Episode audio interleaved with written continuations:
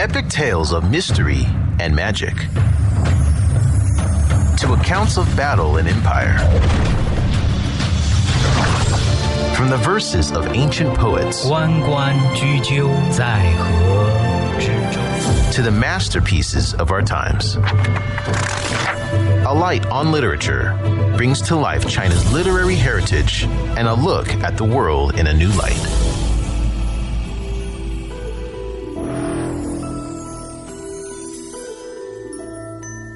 On today's A Light on Literature, we continue by presenting the book Two Years in the Forbidden City by Princess de Ling. Today, Marlene narrates the first part of the 16th chapter titled The Summer Palace. We will delve into Her Majesty's birthday celebration in detail, which provides a rare chance for us to familiarize ourselves with the rituals and etiquette of the times.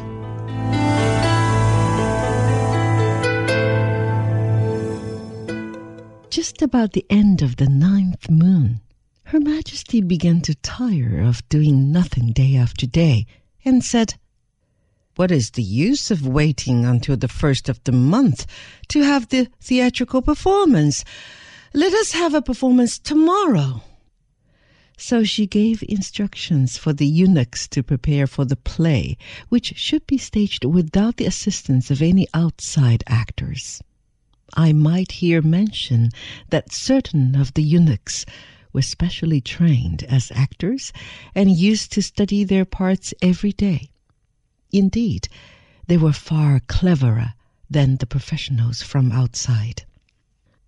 Her Majesty gave the head eunuch the list of the plays she wished to be performed, which were, for the most part, dramatized fairy tales, and we had a performance the next day.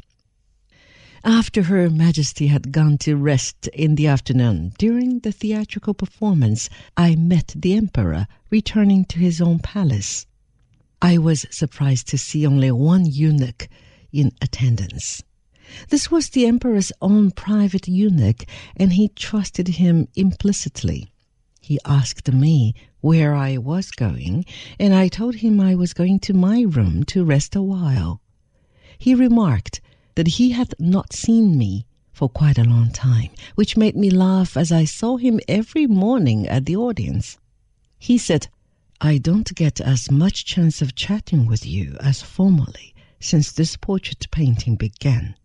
I'm afraid I'm not making much progress with my English, as I have nobody to help me, now that your time is occupied with this lady artist. You appear to enjoy your company very much. All the same, I suppose it is very monotonous. Has she found out yet that you are there simply to keep an eye upon her? I told him that I was very careful not to betray myself in any way and that I did not think she suspected she was being watched. The Emperor then said, I understand. There is a rumor to the effect that when this lady has finished Her Majesty's portrait, she's going to paint mine. I should very much like to know who says so. I told him this was the first I had heard about it, so could not say. I asked him whether he would like to have his portrait painted by. He only answered, That is rather a difficult question for me to answer. You know best whether I ought to have it painted or not. I see Her Majesty having so many photographs taken, and uh, even the eunuchs are in the picture. I understood at once what he meant. So I asked him if he wished me to take him with my little Kodak. He looked surprised and asked, Can you take pictures too? If it is not too risky for us, we might try it some day when we have an opportunity. Don't forget. But I think we must be very careful. He then changed the conversation by saying, Well, now that we have time to talk, I want to ask you a question, and I expect you to answer me truly. What is the general opinion amongst the foreigners regarding myself? Do they consider me a man of character? And do they think me clever?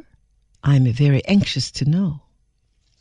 Before I could say anything in answer to this question, he continued, I know very well that they regard me as nothing more than a boy and as being of no consequence at all.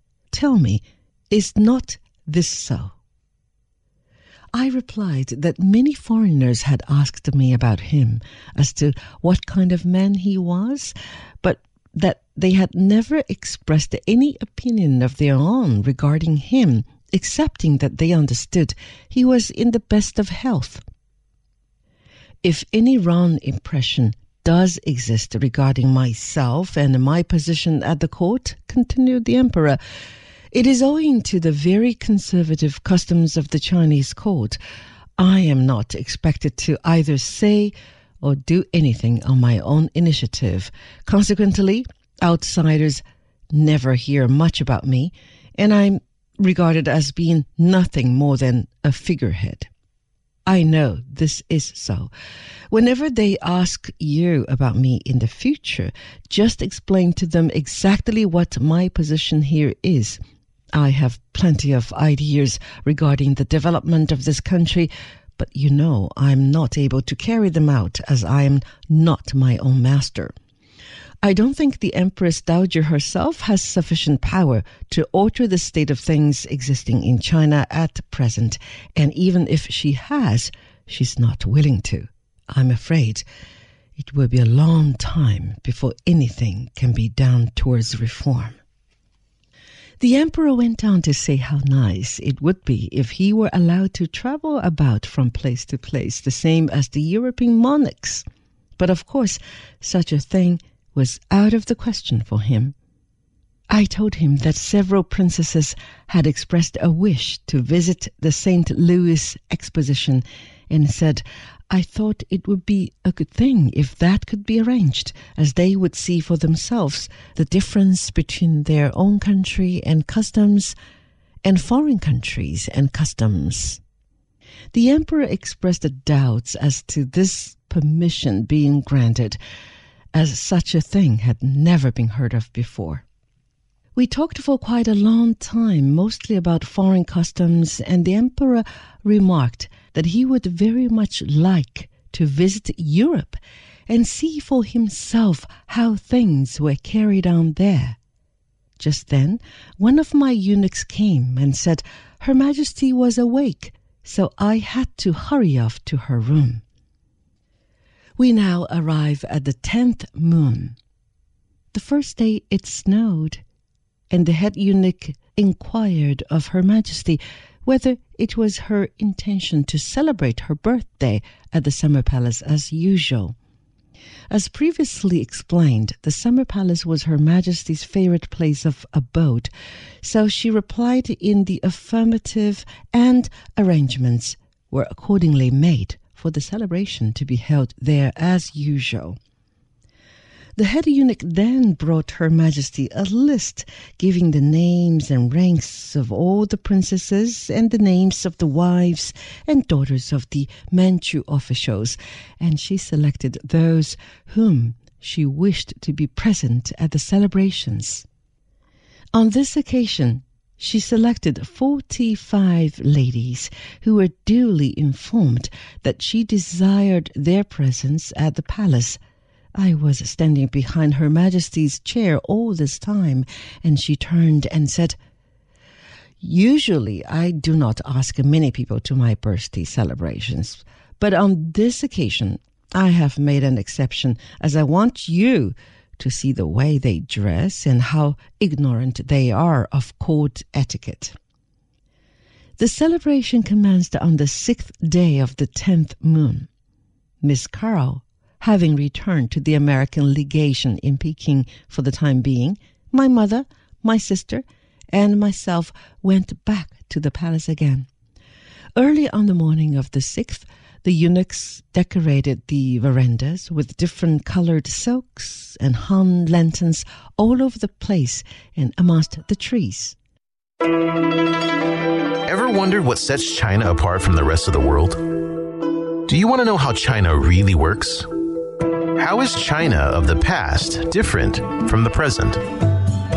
Get all the answers to your questions by visiting China Plus Audiobooks. Access a whole new world of audiobooks on our website at chinaplus.cri.cn slash podcast. Explore the philosophy, spirit, and story of the Chinese people. At about seven o'clock in the morning, the visitors began to arrive, and I quite agreed with what Her Majesty had told me about them. The eunuchs introduced them to all the court ladies, but they seemed to have very little to say, appearing very shy. They were then conducted to the waiting room, but there were so many of them that we court ladies had to stand outside on the veranda. Some of them were very expensively dressed, but their colors were, for the most part, very old fashioned, and their manners very awkward. We watched them for quite a while and then went off to report to Her Majesty.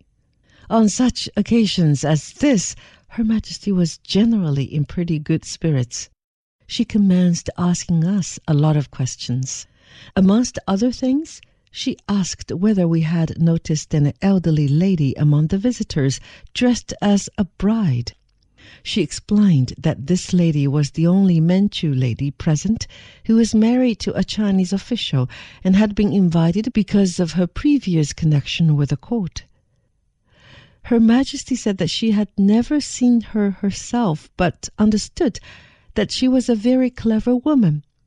We had not noticed such a person and suggested that perhaps she had not yet arrived. Her Majesty dressed very quickly, and as soon as she was ready, she came into the hall, where the head eunuch brought in the visitors and presented them to Her Majesty. We court ladies were all standing in a row behind the throne. As they came in, some kowtowed, others courtesied, while others did not do anything at all. In fact, nobody appeared to know what to do with herself. Her Majesty spoke a few words of welcome and thanked them for the presents they had sent her. I would like to say here that, contrary to the general idea which exists, Her Majesty always expressed her thanks for any present or service rendered, no matter how insignificant. Her Majesty could see plainly that everybody was embarrassed and ordered the head eunuch to show them to their respective rooms and told them to make themselves at home and go and take a rest. They hesitated a moment, not knowing whether to go or not, until Her Majesty said to us, Take them and present them to the young Empress. When we arrived at the palace of the young empress, they were duly presented and were not nearly so shy as before. The young empress informed them that in case they desired to know anything to be put right on any point of court etiquette, the court ladies would be pleased to give them all necessary information, and she decided that the best way would be for each court lady to have charge of so many of the visitors, as it would not be nice to have any mistakes occur during the ceremony on the 10th. So we each were allotted so many guests and had to look after them and instruct them how to act on the different occasions. During Her Majesty's afternoon rest, I paid a visit to the guests I was to take charge of. Among them was the bride referred to by Her Majesty. So I went and made myself agreeable to her and found her very interesting. She had evidently received a good education, unlike the majority of Manchu ladies, as I found she could read and write Chinese exceptionally well. I then explained to all of them what they would have to do and how to address Her Majesty should it be necessary to do so. I don't know whether I have mentioned it previously, but whenever anybody spoke to Her Majesty, they always addressed her as Great Ancestor, and when referring to themselves, instead of the pronoun I, they would say, Your slave. In all Manchu families, a similar rule is observed. The pronouns you and I being dispensed with, and the titles mother and father, and the son's or daughter's first name being substituted. Her Majesty was very particular about this rule being strictly observed. For the next four days, until the day of the ceremony, these visitors passed their time in learning the court etiquette and going to the theatre. Every morning, as usual, we waited on Her Majesty and reported anything of interest which had occurred during the previous day. Then we all preceded Her Majesty to the theatre, where we awaited her arrival, standing in the courtyard. On Her Majesty appearing, we would all kneel down until she had passed into the building opposite the stage, kneeling in rows. First the Emperor, behind him the young princess, next the secondary wife, then the princesses and court ladies, and last of all the visitors. Ever wondered what sets China apart from the rest of the world? Do you want to know how China really works? How is China of the past different from the present? Get all the answers to your questions by visiting China Plus Audiobooks. Access a whole new world of audiobooks on our website at chinaplus.cri.cn slash podcast. Explore the philosophy, spirit, and story of the Chinese people. The first two days, everything went off all right. But on the third morning, the Emperor, from whom we received the signal, suddenly turned and said, Her Majesty is coming. Down we all went on our knees, the Emperor alone remaining standing and laughing at us. Of course, there was no sign of Her Majesty, and everybody joined in the laugh. He was never so happy as when he could work off a joke like this. On the evening of the ninth, none of the court ladies went to bed, as we all had to be up betimes on the morning of the tenth. The visitors were told to proceed by chair to Her Majesty's special audience hall on the top of the hill, where they were to await our arrival. They arrived at the audience hall at three o'clock in the morning, and we followed soon afterwards, arriving there about daybreak. By and by, Her Majesty arrived, and the ceremony commenced.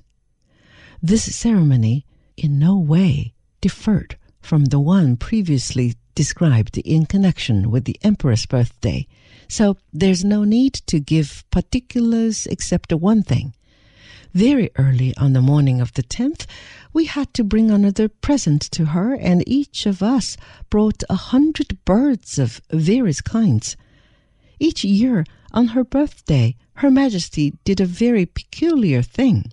She would buy 10,000 birds with her own money from her private purse and set them free. It was a very pretty sight to see those huge cages hung in the courtyard of the audience hall. Her Majesty would select the most lucky hour and order the eunuchs to carry the cages and to follow her. The hour selected was four o'clock in the afternoon. Her Majesty took the whole court with her to the top of the hill where there was a temple. First she burned sandalwood and offered up prayers to the gods. Then the eunuchs, each with a cage of birds, knelt in front of Her Majesty, and she opened each cage one after another and watched the birds fly away and prayed to the gods that these birds should not be caught again. Her Majesty did this very seriously, and we asked each other in whispers which bird we thought was the prettiest and would like to keep it for ourselves. Among this lot, there were a few parrots. Some were pink, others were red and green. All were chained on stands, and when the eunuchs broke the chains, the parrots would not move. Her Majesty said, how funny! Each year a few parrots will not go away at all, and I have kept them until they died. Look at them now. They won't go away. By this time, the head eunuch arrived. Her Majesty told him what had happened, and he immediately knelt down and said, Your Majesty's great luck. These parrots understand Your Majesty's kindness and would rather stay here and serve Your Majesty. This ceremony is called Fangsheng. It is considered a very meritorious action and will not fail of reward in heaven.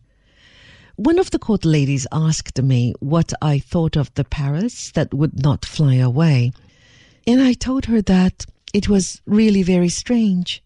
She said, It is very simple and not strange at all. These eunuchs, ordered by the head one, have bought these parrots long ago and trained them. During Her Majesty's afternoon rest, these parrots were brought to the top of the very same hill every day to accustom them to the place. The object of this is just to please and otherwise fool Her Majesty to make her feel happy and um, believe that she is so merciful that even such dumb things would rather stay with her. Continuing, she said, The huge joke is this. While Her Majesty is letting the birds free, there are a few eunuchs waiting at the rear of the hill to capture them and sell them again. And so, no matter how Her Majesty prays for their freedom, they will be caught at once.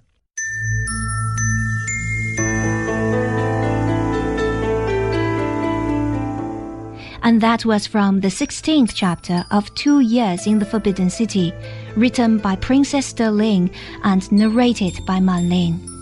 Join us next time on A Light on Literature for the second part of the chapter.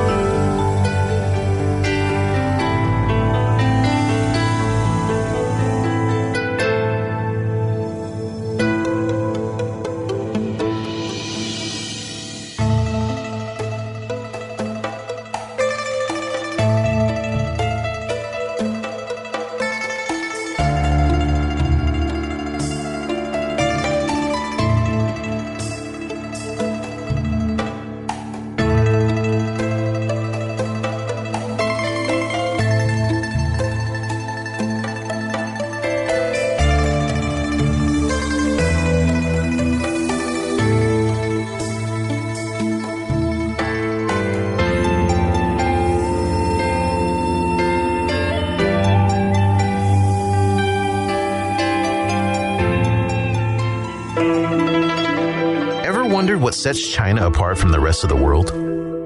Do you want to know how China really works? How is China of the past different from the present? Get all the answers to your questions by visiting China Plus Audiobooks. Access a whole new world of audiobooks on our website at chinaplus.cri.cn slash podcast. Explore the philosophy, spirit, and story of the Chinese.